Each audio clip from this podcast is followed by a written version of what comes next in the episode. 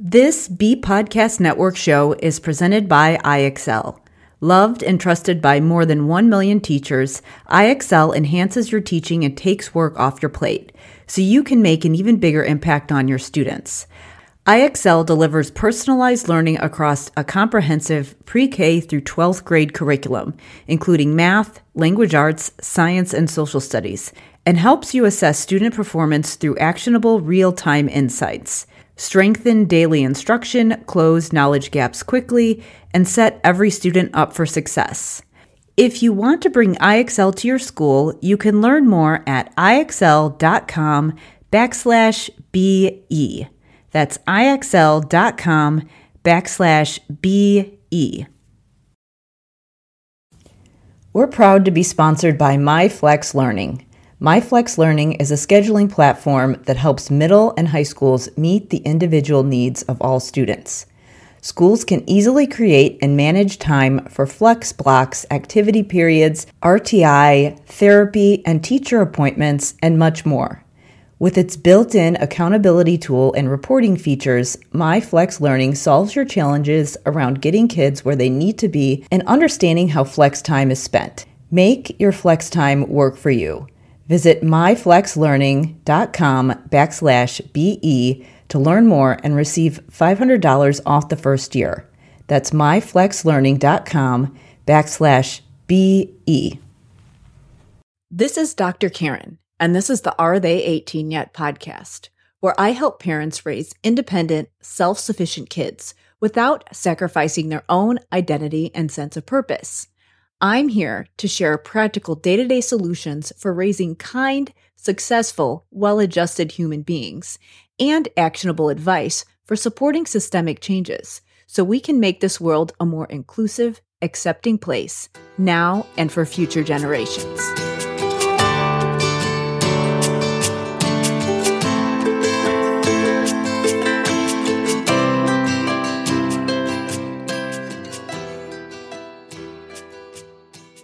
Hey there, it's Dr. Karen, and welcome to episode 51 of the Are They 18 Yet podcast.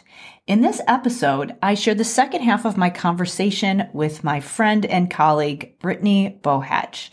As I said before, the reason I wanted to interview Brittany for the podcast is because we have had a lot of interesting conversations about neurodiversity as neurodivergence ourselves. And she did share a little bit about that in the first half of the conversation that she was diagnosed with ADHD earlier this year. And and I have also mentioned in the past that I have a couple diagnoses myself. That's another conversation for another day. But we have had a lot of interesting conversations about ableism and how it applies to what we do as SLPs, and also just how it affects us as we live our lives and go through different coaching and professional experiences ourselves. So, I thought this would be a really interesting conversation to have because, as somebody who is very aware of all of these things, over the years, it has become apparent to me that I might need to shift some of my perspectives in the way that I think about treating clients. And so, in the second half of the conversation, if you listen to the first half, which was episode 50, um, if you haven't done that yet, definitely go back and listen to it. But we talked a lot about how in classrooms, in a lot of the educational settings, how we place a lot of demands on kids.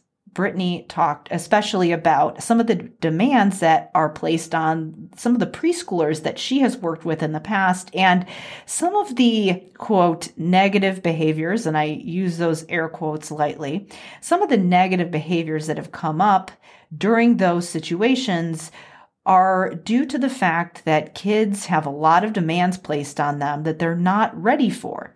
And this is not to say that they might not eventually be able to tolerate those situations and learn new skills and continue to develop and be able to be resilient across a number of different situations that have some different challenges. It's not to say that kids won't be able to do that eventually or that we can't move them closer to that, but it's just important, as you probably know, if you listen to the first half of the conversation, it's important to meet kids where they're at and figure out what's the next level that we can push them to that's going to help challenge them in a way that's not traumatizing to them, that makes them hate school and frustrate us in the process of trying to get them there. So it's really about understanding the concept of scaffolding.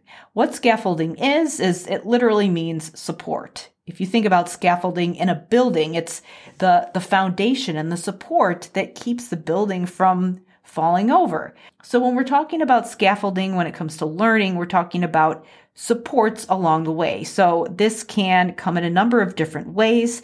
It can be the adult strategically structuring the task so that it's gradually getting more and more difficult over time and finding that balance between just enough challenge to move the child forward, but not so much that they hit a wall with their frustration threshold, but not too little so that it's not challenging at all and they're bored and they're not moving forward and growing. So part of scaffolding is just strategically moving up that hierarchy and finding ways to make the task gradually more challenging over time.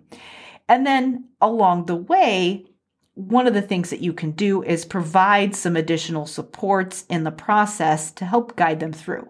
So that that help along the way is also a form of scaffolding. And when it comes to dealing with challenging sensory situations, in this episode, we talk about some specific examples that both of us have worked through. Brittany talks about some specific examples with the younger population, so kids who are preschool aged, and does give a little bit of context for how you can apply that to working with older students. And then I also share a specific example of an older student who I worked with from the early elementary years all the way through high school what happened with him with a specific situation that the staff were able to scaffold and help him to improve his level of tolerance of a challenging situation for him. So these are just some specific tangible examples that you can use to apply some of the things that we talked about in episode 50 because you probably want some specific examples of how we can support kids in these situations that are non-preferred or that are just overstimulating for them from a sensory perspective, or just that are challenging and maybe might cause some mental roadblocks along the way. Because we know that being uncomfortable is necessary for learning, but it's uncomfortable and it's when you are a child growing up, you don't have those executive functioning skills to problem solve, and you haven't had enough challenging situations that you've worked through, it can be easy to want to give up. And that's where the adults come in and provide that structure to help move kids along so that they can continue to make progress and eventually learn the skills that they need in order to live good lives. So before I get into the episode, remember that if you want a specific tool that will help you to work through this process of scaffolding, providing support and guiding those conversations when kids come up with those mental roadblocks when they're potentially working through a situation that they perceive to be challenging. I do outline a specific protocol for handling these day to day tasks that come up in the time tracking journal. So this tool is appropriate for kids that are at least early elementary age. They've got to be able to have somewhat of a conversation about the task that they're doing. And it will really just give you a step by step process that you can use when you find that a child is not completing a certain task that requires multiple steps. Sometimes as adults, it's easy to take for granted all of the steps in these simple day to day processes that maybe our kids are not necessarily understanding yet. That is probably one of the key takeaways that people have shared with me when they've used the time tracking journal is that they don't realize how many steps all of these little things are that they are asking their kids to do throughout the day. Even simple things like getting dressed or brushing your teeth or getting a bowl of cereal, those all require steps. So, if you find that those day to day tasks are difficult to get through, then I highly recommend you check out the time tracking journal. All you need to do to get that resource is go to drkarendudekbrannan.com backslash time journal. Again, that's drkarendudekbrannan.com backslash time journal. So for now, let's get back to the second half of the interview with pediatric speech pathologist Brittany Bohach as we talk about scaffolding.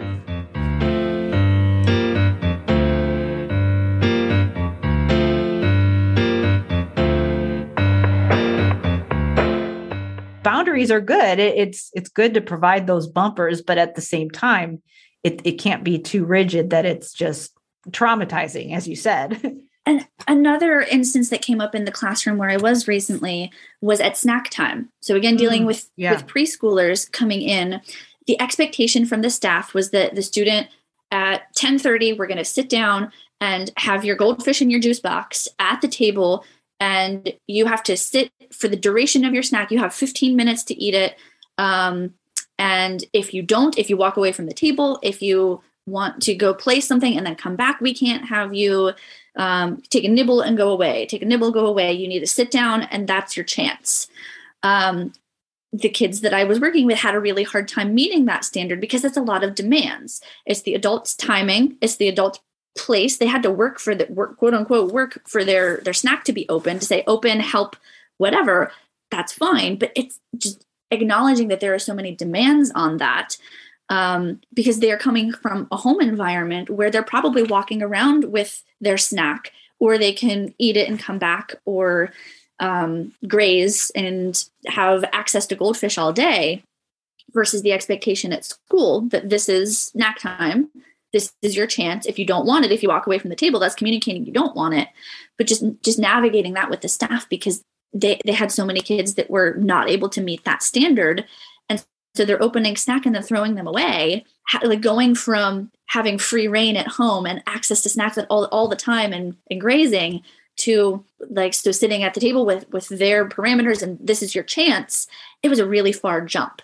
Um, so that was something that that we kind of talked about like are we able to be lenient? So if if this is what they're doing at home how can we take like one step toward the expectations of boundaries at snack time at school instead of going from like 0 to 60 and then wondering why they're screaming crying walking away from the table not finishing their snack uh, or, or trying to to get out of that that they're communicating that they're not able to meet that.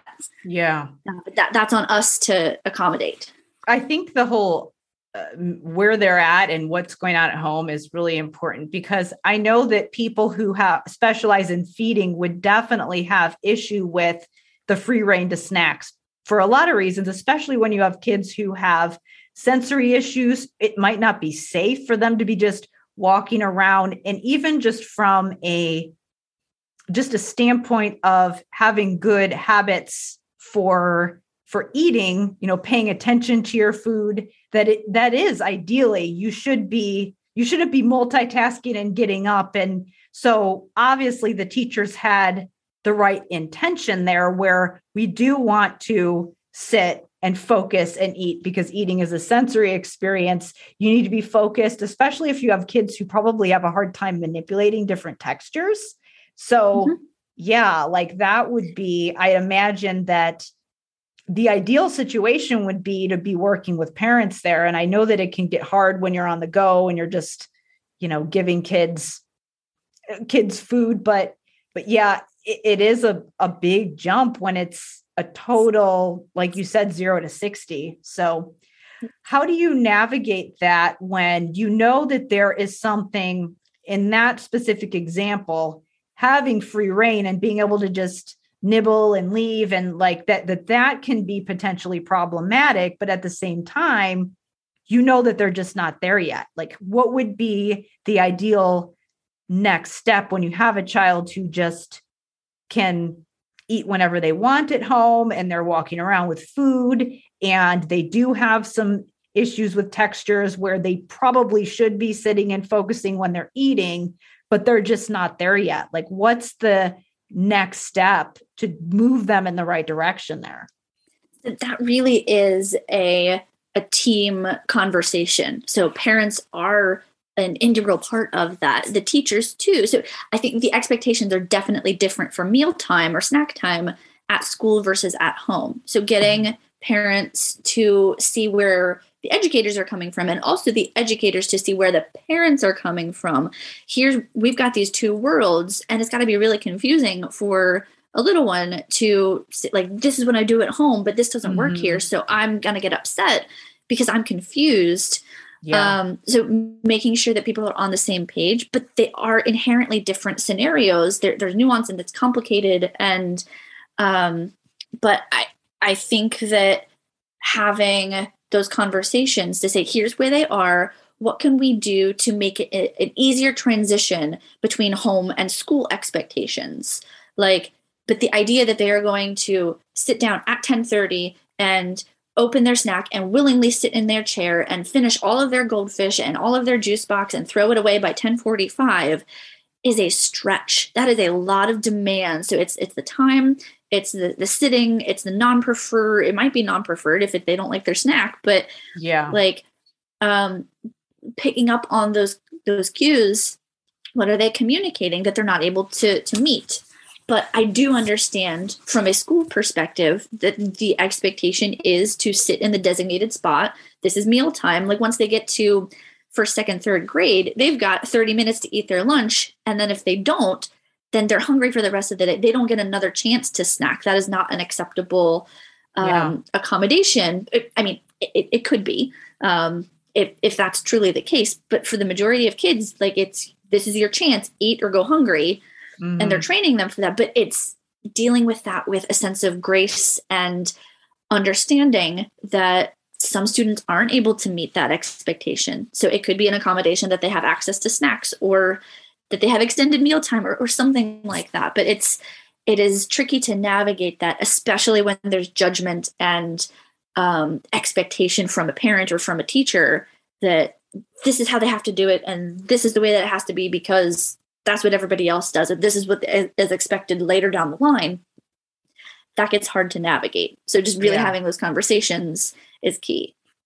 Yeah and i mean even just saying okay we here's where we're at. We know that there could be some potential issues with that because of safety because of just you know good mealtime habits and having a healthy relationship with food. So maybe we're not going to expect 15 minutes. Maybe we're just going to give them some of their snack and it's going to take them two or three minutes and they're going to sit down and eat it. And if they want to get up and take a break and come back, they can. We're not going to take it away, but we're just going to expect them to do a little bit at a time instead of just the whole time. And then maybe the next day, oh, well, we can, maybe they're able to sit for longer. And in that way, you know, obviously you have to meet kids where they're at with de- developmentally maybe they're not going to be able to by kindergarten do exactly what the rest of the kids are doing but you're working towards that for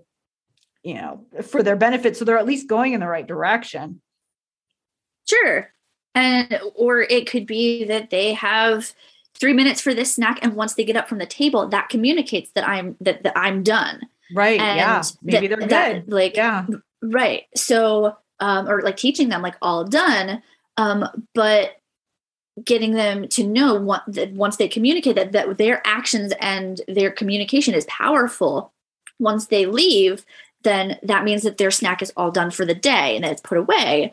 Versus if they're asking for it, if they're showing that they're hungry, if they're clawing at their backpack that they want to get their snack out, that's communication too. Like, oh, you're hungry that's reasonable for a three year old. Let's get right. it out again. But once you leave, like training them that it's okay, we put it away versus, oh, it comes back to the table. Okay, once you leave, you are done.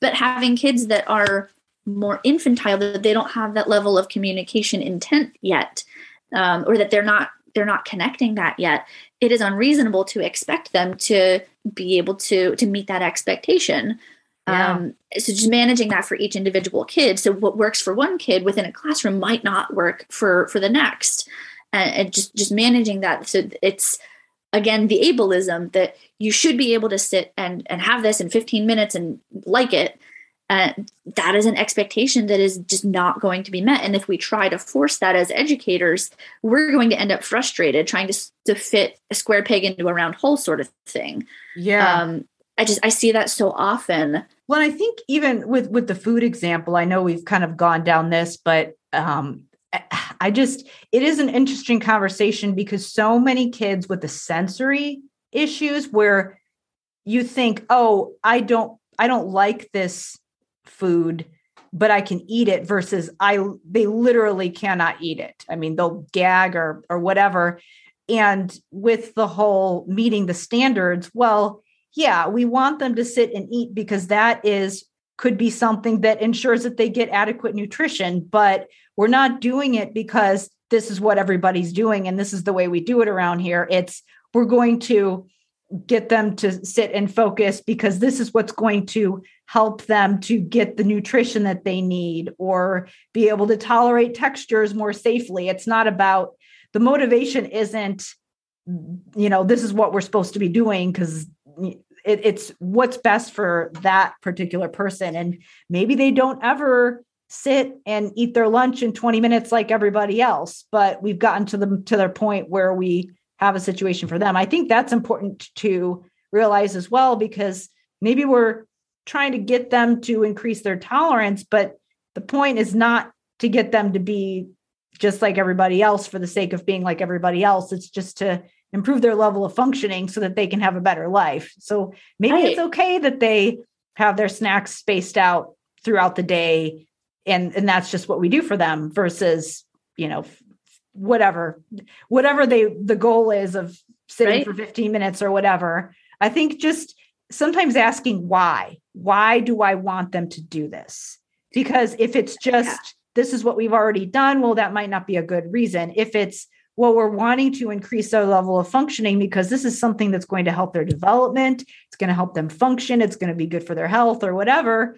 I mean, to me, that that is that's the way that I would problem solve in that situation to figure out, okay, am I challenging in a good way or am I challenging in a way that's just not for the right reasons?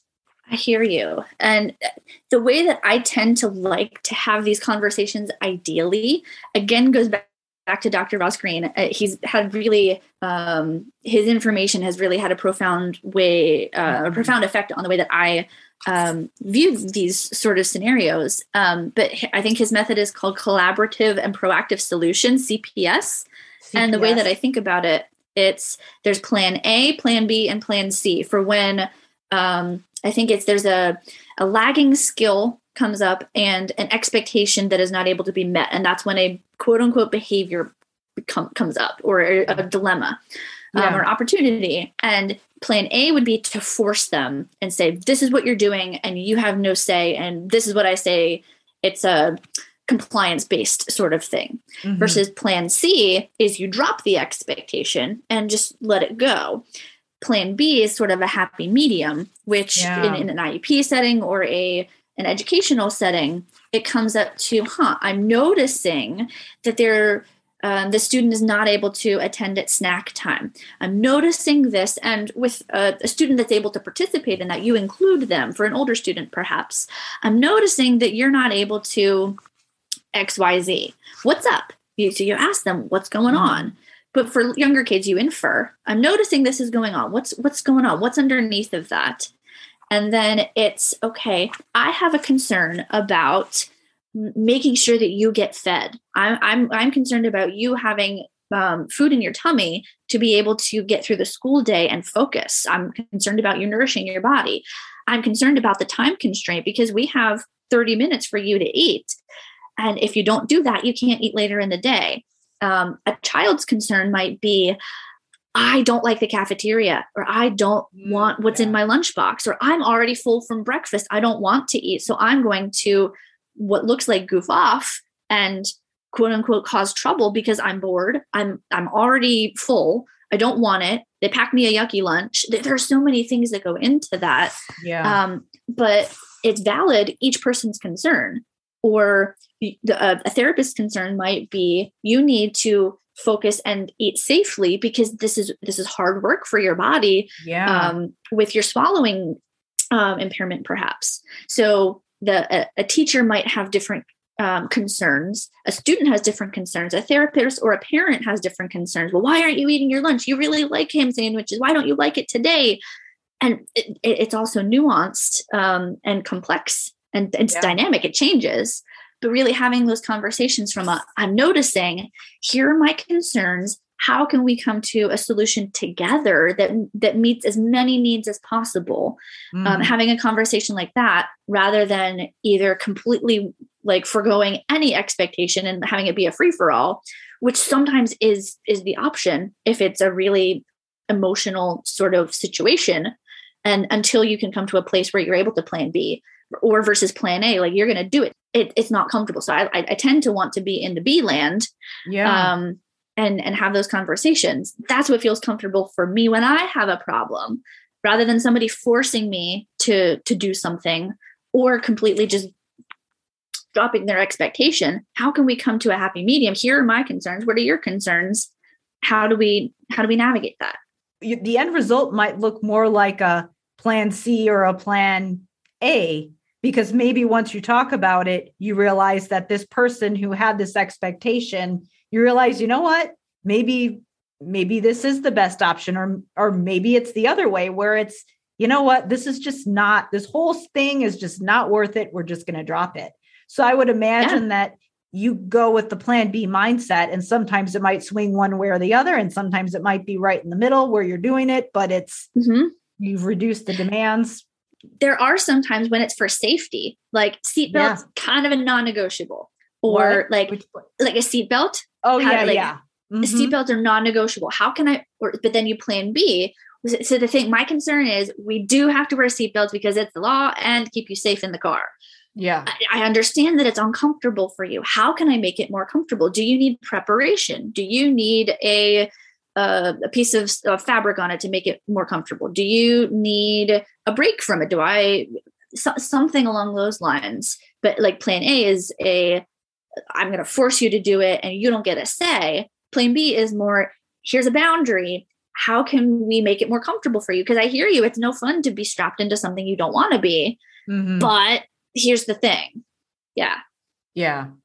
Yeah. I think that some things, some things I would imagine would lean, would mm-hmm. swing one way or the other just because of, like you said, safety, and or sometimes it's, I mean, time. You've got to be somewhere and right. we don't we don't have time to do whatever and I'm sorry, you're just gonna have to sit there for right. five minutes or whatever. And or I hear you validating, like I hear you're upset. Yeah, like, like, I'm sorry, here's the thing. Or yeah. or plan C sometimes is okay too. Like you just drop it because you don't have the spoons to to go down that road. Like I don't have the energy to uh, hold that that line. Is that a hill I really want to die on? that's also dynamic it could change day to day like yeah. i just i don't have the energy to with um to hold that boundary or because it none of them are, are bad but when i feel like when kids are always told like the plan a like you do it because i say so i'm the adult you don't get a say um, or just completely dropping expectations so they don't have parameters for how we interact or what the expectations are uh, that's really uncomfortable. So no wonder a lot of our kids are showing quote unquote behavior challenges because they, they don't have the skills to navigate that and they're being told that this is the way it has to be and you you don't get any input in it. I would be pissed off too. Yeah yeah i mean and sometimes it's less about what the end outcome ends up being and it's more about how you get there like sometimes you end up doing whatever it is you originally intended on doing. Personally, if I have to do something I don't want to do and somebody's giving me a hard time about it, that just makes it worse. But if someone's like, yeah, I know it sucks, at least I'm like, okay, at least I feel heard. That yeah. helps. Sometimes yeah. that might not be enough, but sometimes just hearing that, just hearing mm-hmm. that someone hears you and sees you that was something uh, it was daniel siegel the book that i was i think that he he said it in and i'm sure he says it in some of his other works is just that children want to feel felt just you connect you redirect it it's not necessarily that you're not holding them to a certain standard or asking them to do things. It's just sometimes just the, hey, I know, I know it's loud in here. I'm sorry. I don't have anywhere else for you to go right in this moment. In the, you mm-hmm. know, and maybe in the future it's okay, we can we can leave or whatever, but sometimes you just have to work through it. I had a student who he he was autistic and he could not handle the fire drills and they would usually do them at about 10 a.m.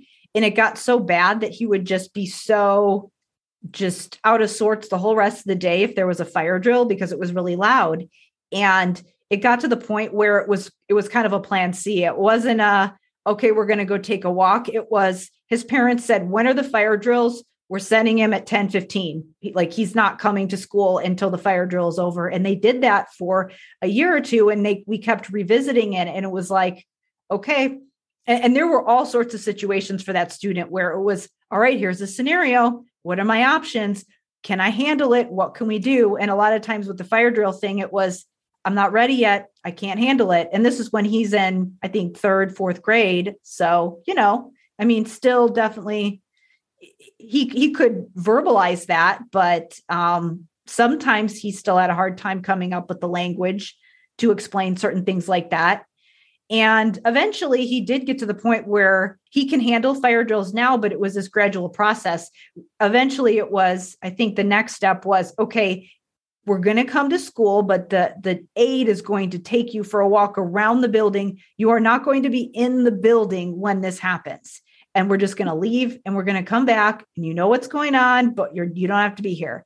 And then it got to the point where he was just able to tolerate it. And I'm not sure about all the different levels that they had to go through, whether it was, okay, we're not coming. And then it was, okay, we're going to go for a walk. And then it was, we're going to be in the building and we're going to talk about it and you're going to know in advance so that we can mm-hmm. prepare before and after and give you a chance to take a walk after if you're you know whatever dysregulated but then eventually, I think all he needed was just knowing when it was going to be. And that's and that, huge. Yeah. And I mean, the thing is, is that it, it was never, it wasn't this thing where there was always an openness to the possibilities on all ends. He never said, it was never to him, you know, we're not ever going to do this, but it was also not forced, like you have to do this by a certain time or else kind of a thing and in that way it just you know he, he was able to figure it out. And and maybe some students might not get to that point where it's okay to be in the building when the fire drill is going off.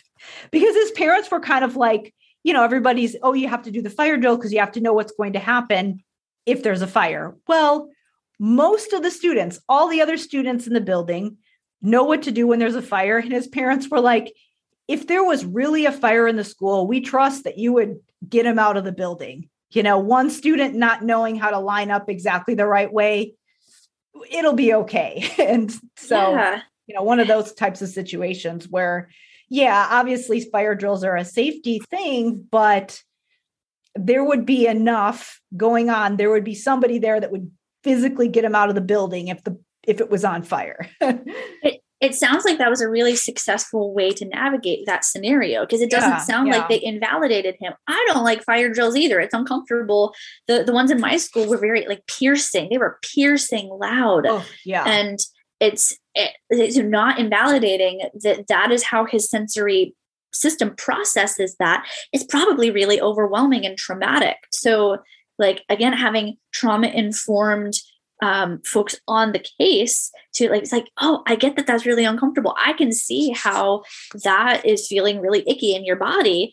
And then taking the incremental step going from like we're not going to come to school on the day that they have a fire drill versus like okay we're here. This is going to happen at 10 o'clock. So this is happening at 8 o'clock that you are like um, psyching him up, like saying it is okay. Like we're going to be outside the building, and all of the other students are going to hear. So you hear it from a distance. It's it sounds like that was a really successful incremental approach to get where he's like, okay, I know that uh, a fire drill is not super comfortable, but as long as I know it's going to happen, it's okay. like I can handle it because he's had successful ways of managing that really overwhelming stimulus um, in a way that feels good for him. But it was it doesn't sound like there was an expectation of, well, you're in third grade, you should handle this, and that's where the ableism comes in. Everybody else can handle this. Why why is it such an issue for you?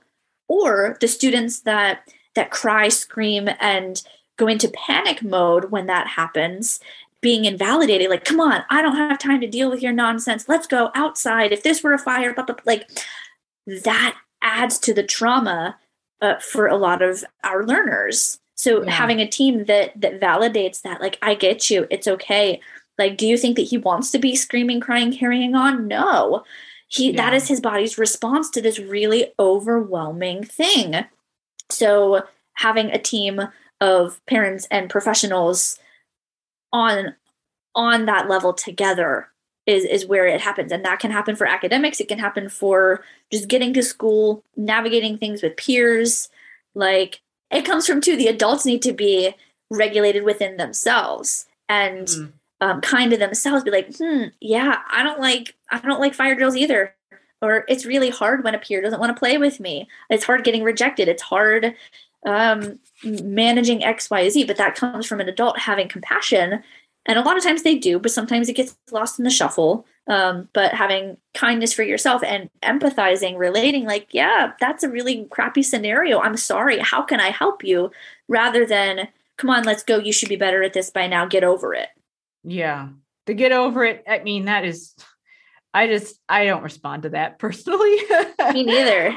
It um, feels icky. yeah it does. It's just it's super dismissive. And i mean even in that situation I would say that it was it was structured by the adults with his him involved in the process you know the adults were the ones that were scheduling the time when we go through our board of scenarios that we go through and and then he's he's talking about it in that way in when he's an adult he's had a, an a, adult guide those discussions for him initiate those discussions about this particular scenario. So now he's gone through that process with somebody supporting him and having those conversations. So you would hope that in theory he could apply that and at least and know how to do that in another situation. You know, like I mean that's it's a it's modeling that the adults are providing the structure of okay, you know, when we work on it and the conversations and how those conversations are going, but at the same time the child is still involved in the discussion and and the decision making and they're heard in that process and all of that. But um, even tying it into communicating yeah. like can he communicate this is uncomfortable. I don't yeah. like this. This is what's going on in my body. That is a functional communication thing. That is how we should be supporting our students within a school. Um, can he communicate? Can he advocate for himself? Can he identify when um, when does this or how can i communicate when this happens in my body or when i need help or rec- recognizing when he needs assistance or needs a break or something like that, mm-hmm. that is such a, a more impactful way to help him with communication rather than run of the mill therapy goals that i see so right. i know we're running up against the time that you have to go um, so I want to be respectful of your time. But are there, before we wrap up, what is, let's see, how do I how do I phrase this question? Do you have any parting wisdom when it comes to teachers, therapists, or parents who want to be good advocates for for kids um, mm. when it comes to this whole topic? Again, it's the Dr. Ross Greene, um, super impactful for me, and approaching um, situations to navigate from a lens of collaboration, having those conversations with the the objective being how can we help this student meet, meet them where they are um, not getting into the territorial things or any judgmental sort of things so coming at it neutrally how can we help this student leaving um, intense emotions out of it as much as possible. Um, but really collaborating as a team, uh, using things like I noticed this at home, I noticed this at school, mm-hmm. um, and um, really listening and validating the student's perspective or what we infer to be their their um, perspective if they're not able to communicate it directly um, just including everyone in the process um, is is really key. Yeah. Well where can if people want to reach out to you where can people find you? Do you have a website? Yeah i'm i'm on instagram. Um, my practice is called satellite pediatric therapy services. Um, i um, will post things on occasion from from this lens because um, I think that these are important conversations for us to have, and I um, I incorporate this into my practice. But just expressing that, I think the world needs to hear more of of this sort of perspective. So yeah, um, find me on Instagram. Yeah, and what what states are you licensed in? I'm currently licensed in Pennsylvania. Okay, so anybody who's interested in finding a therapist in the Pennsylvania area or just connecting with you, getting some information, or just, yeah, having asking some questions, then they can reach out to you. And we will link to all of your your Instagram. Well, I guess just your Instagram account. And yeah. we'll also link to Ross Greene as well, because you've mentioned him a number of times. So perfect. Happy to connect. Yeah. Well, thank you so much for being here today. Thanks for having me.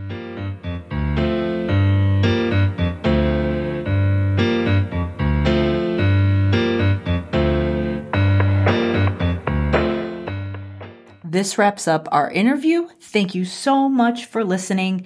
Again, remember if you want a tool that's going to help you guide conversations and scaffold during day to day tasks that require complex planning and problem solving, or even those day to day tasks that to you don't seem like they require complex tasks and problem solving, but maybe to your kids that they do because of the amount of demands that are being placed on them that they might not be ready for yet, or maybe they have potential to do the task, but they just haven't quite built up the skills yet to do it, then definitely check out the time tracking journal to work through any of these scenarios with your kids.